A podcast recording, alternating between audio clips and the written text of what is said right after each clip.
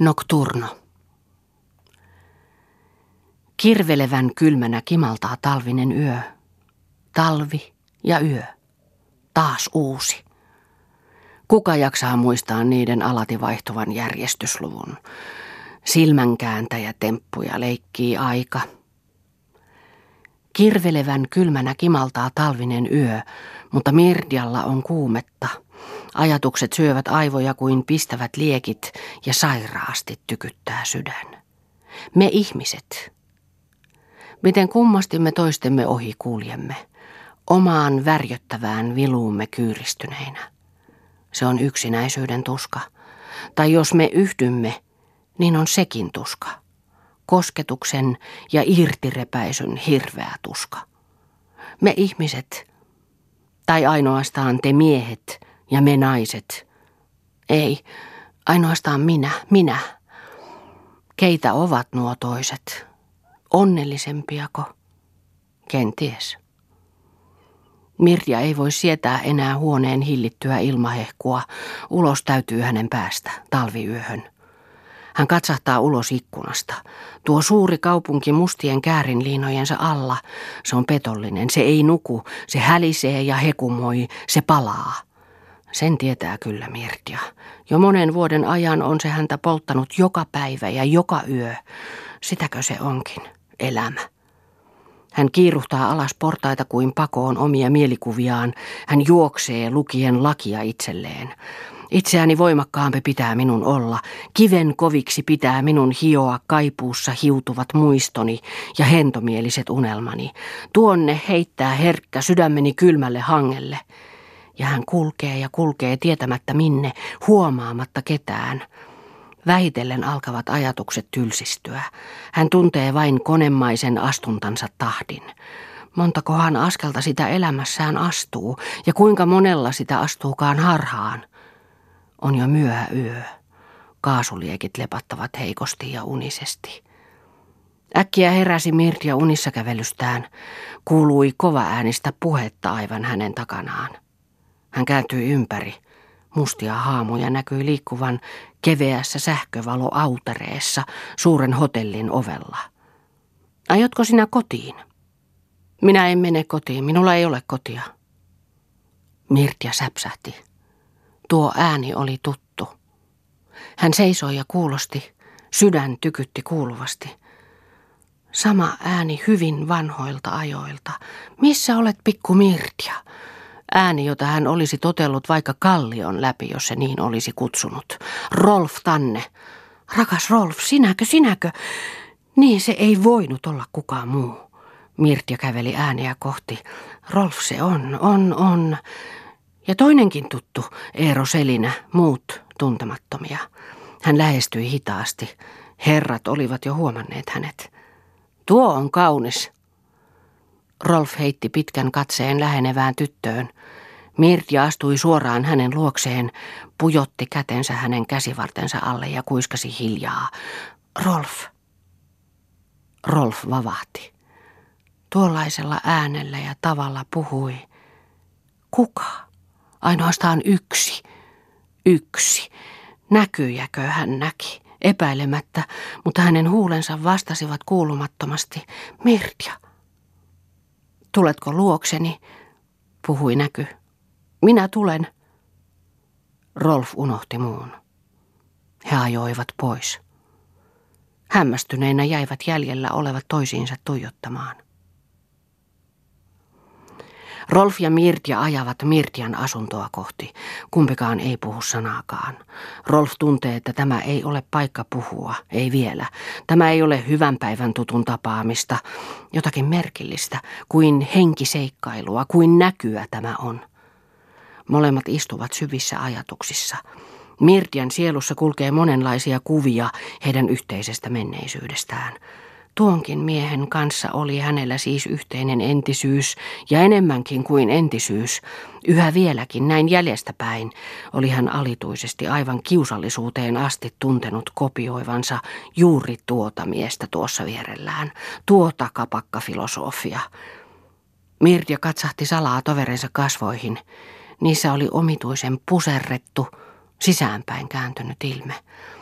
Mutta samat ne olivat kuin ennen, sama pilaileva piirre suun ympärillä, sama elähtänyt juova poskilla, jos mahdollista vaan syvempänä. Sama, sama. Sellaisena juuri oli Mirja hänet tuntenut, sellaisena hänet ystäväkseen valinnut. Ajuri pysähtyi. Äänettöminä nousivat he Mirtian asuntoon. Ole kuin ennenkin, kuin kotonasi, sanoi Mirtia, kun hän oli sulkenut huoneensa oven. Niin, kotonani, vihdoin. Sinä et tiedäkään, miten koditon minä olen ollut tämän ajan maailmalla ilman sinua, Mirtia, puhui Rolf. Minä olen vieras ja hylky kaikkialla, paitsi sinun seurassasi. Muistatko, mitä sanoin viimeksi erotessamme? Herra ties millainen krapu minä olen, kun ensi kerran tapaamme, niin minä sanoin. Mutta miten sinä et ole unohtanut? Miten sinä voit olla sama minua kohtaa vieläkin? Miten sinä...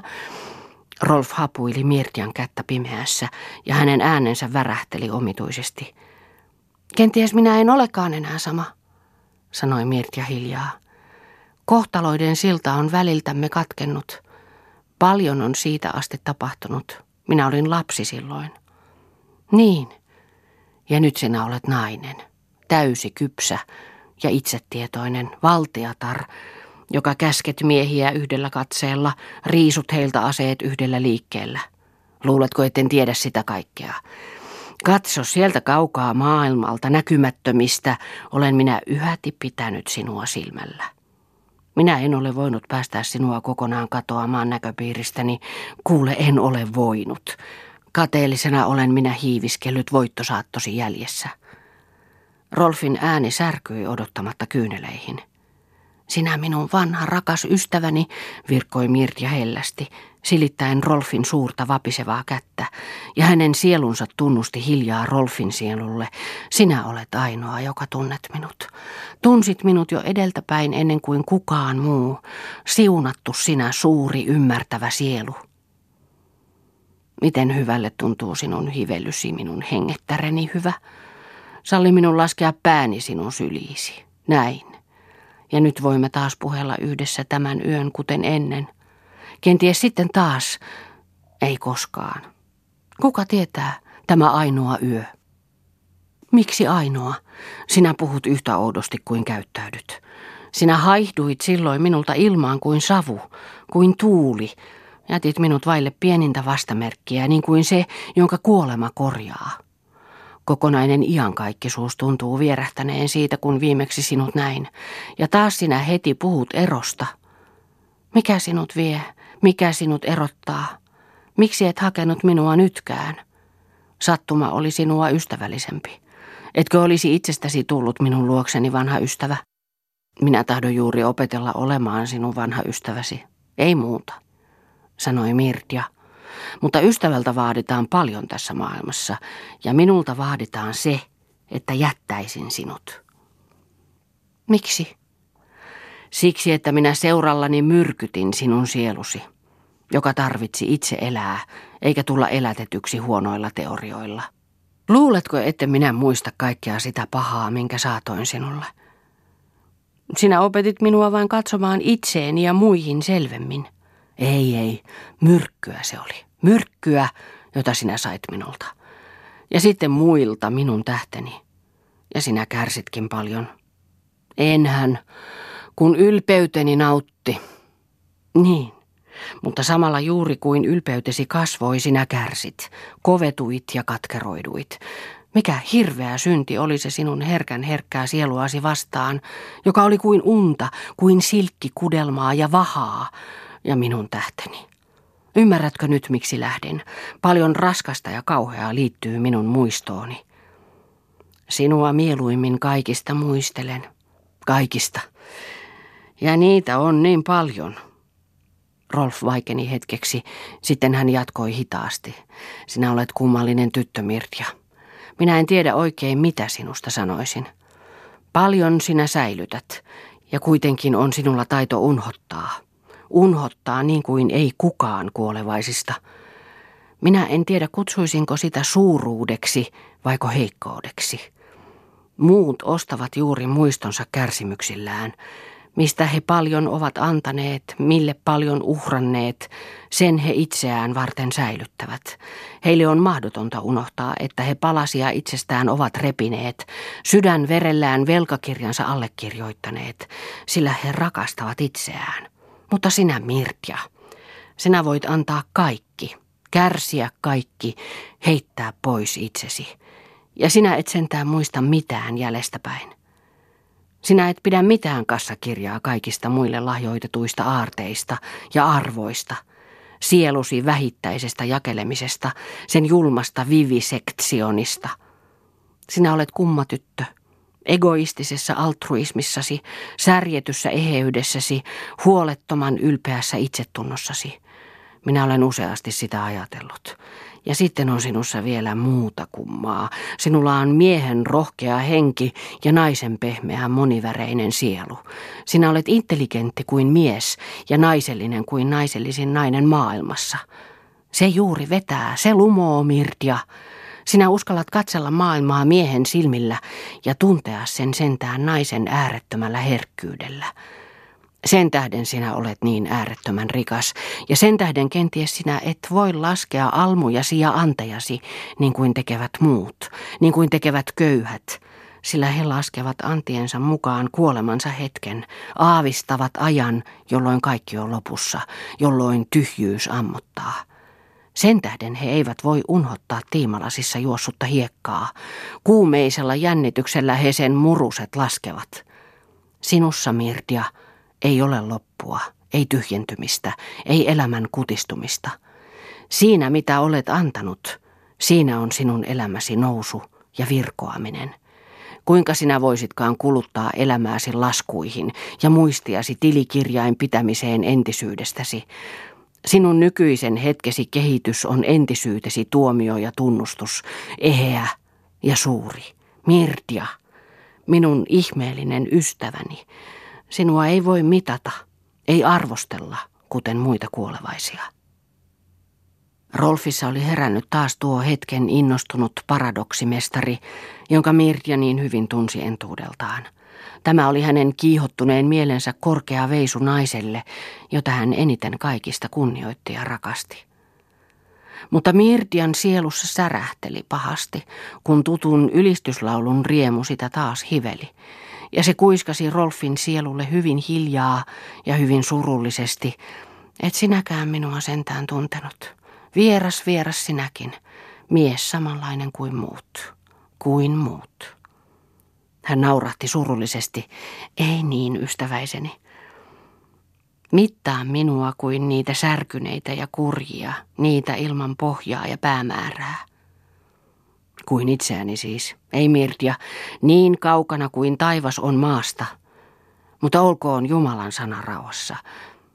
Mutta tunnetko sinä minut ja tunnetko itsesi? Sinä olet viisas, Mirtia, viisaampi kuin kaikki muut naiset. Suurin viisaus on itsetunto. Tunnetko itsesi paremmin kuin minä? Minä olen paha, hyvin paha, hyvin vaihtelevainen, hyvin monimutkainen. Sen tähden, että olet viisas. Se kaikki kuuluu vain siihen.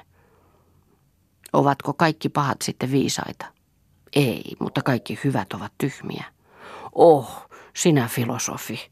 Minä. Kaikki ihmiset ovat enemmän tai vähemmän filosofeja. Se on näes yksi pelastuskeino, jonka ihminen elämän kurjuudessa itselleen on keksinyt. Viisastella pois surunsa ja ilonsa ihanaksi välinpitämättömyydeksi ja kohtalon ymmärtämykseksi. Se varjelee meitä liikanaisesta kateudesta ja pahansuopaisuudesta, lohduttaa meitä, kun olemme joutuneet katuojaan, antaa meidän hymysuin katsella kauneutemme ja voimiemme vähittäistä kuolemaa, koko elämän rappeutumista. Viisastelu huulilla voimme me elää ilman vaimoa ja rakastettua ja miksei elää heidän kanssaan. Mutta, lisäsi hän hiljemmin, se ei riitä ammatiksi. Minä alan jo joutua virkaheitoksi. Vanhat sukkeluuteni alkavat kulua, enkä minä jaksa tylsissä aivoissani valmistaa tarpeeksi uutta syöttiä uuden elämän eteen. Minä olen kulunut ja vanha jo. Hoh, hoh. Lasien ääressä ainoastaan palaa sinun ikuinen nuoruutesi. No hitto vieköön. Siinä edes ajatus ja kieli laukeaa siteistään. Siinä on ikuinen nuoruus, se on totta, ainoa ikuinen nuoruus. Kaikki ihmiset ovat silloin veljiä ja ystäviä ja kurjimmat ja eniten kärsineet saavat silloin marttyyriuden jumalaisen sädekkehän. Saavat sen korotetun aseman, mikä heille oikeastaan kuuluu. Siinä on inhimillisyyden tuhatvuotinen valtakunta. Tiedätkö, kenen seurasta nyt juuri tulen? Eero Selinen ja Mauri Etson – minä ymmärrän heidät niin hyvin. Miksi siitä juuri minulle mainitset? Mitä se minuun kuuluu? Ärähti Mirtja kiivaasti, mutta tyyntyi aivan heti. Ja entä sitten? He rakastavat sinua vielä.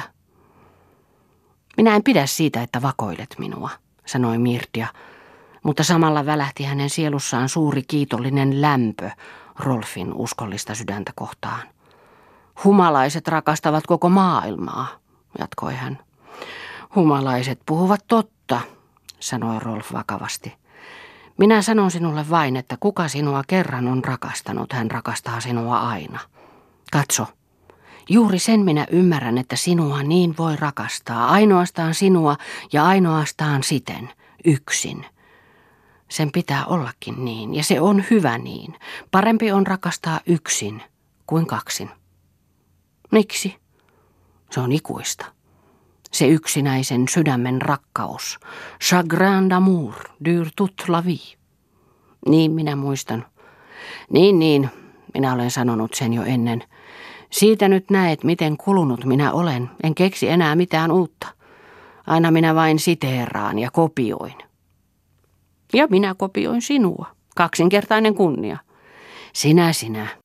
Sinä et tiedä enää, kuka minä olen, mikä minusta on tullut. Minä en ole sellainen, jollaisena nyt tänä silmänräpäyksenä edessäsi seison. Nyt, yön äärettömässä, pelastavassa hiljaisuudessa, unelmieni ruhtinattaren edessä. Ah, Mirtia, Mirtia! Elämällä on myös ne harmaat pitkät arkipäivät, ne hirvittävät ja häpeälliset ilman unelmia ja uskoa. Mitä sinä olet tehnyt sitten niinä harmaina pitkinä arkipäivinä ilman unelmia ja uskoa? Ha, ha, ha. hirttänyt itseni hoikkaan reikäleipään ja nyt sätkyttelen sääriäni ilmassa ihmisten iloksi. Pitkä kuolema. Miksi et mieluummin ole ripustanut itseäsi pellinnyöriin? Luuletko sinä hemmetissä, että me kuolemaa etsimme me ihmiset, jotka hirsipuiden silmukoissa ilveilemme? Eihän toki. Elämän sitkeässä himossa me kaiken sen teemme. Teemme vaikka mitä, vaikkaa mitä. Me olemme todellakin suuremmoinen rotu, me ihmiset.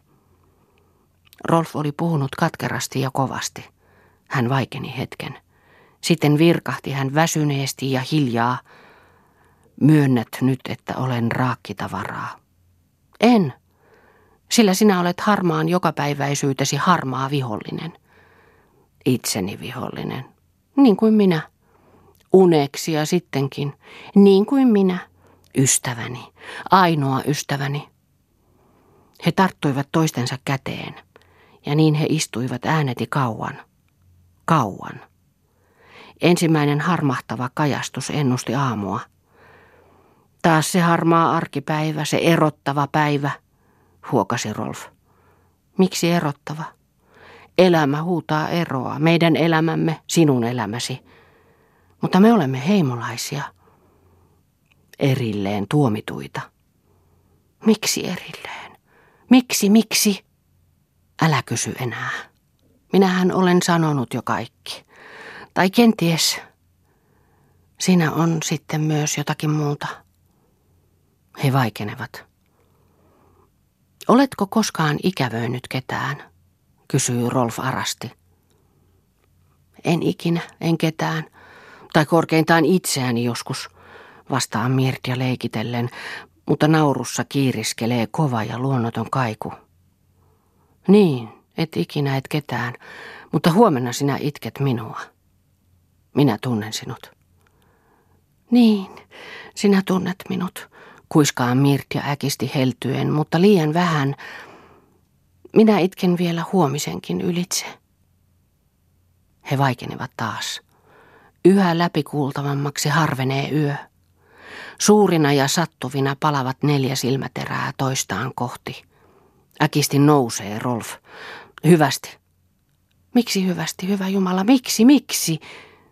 Se on pakko, minun ystäväni. Ystäväni, ystäväni. Kuoleman tuskassa puristaa Mirtian käsi Rolfin rannetta, niin samanlainen kuin minä. Sinä olet samanlainen kuin minä, miksei?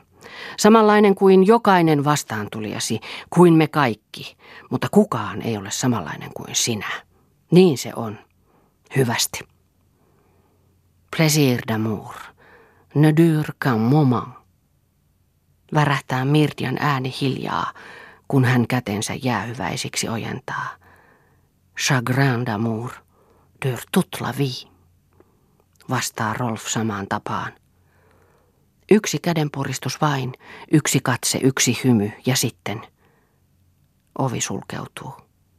Kokoon lyhistyy Mirtia yksinäisyytensä painosta. Miksi sinä menit taas luotani maailmalle, valittaa hänen sydämensä. Sinä, sinä, joka minun sieluani kannat. Minä itken sinua huomenna, huomisen huomenna, aina.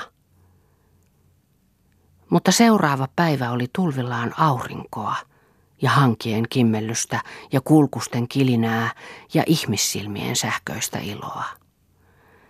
Ja Mirtia unohti itkeä.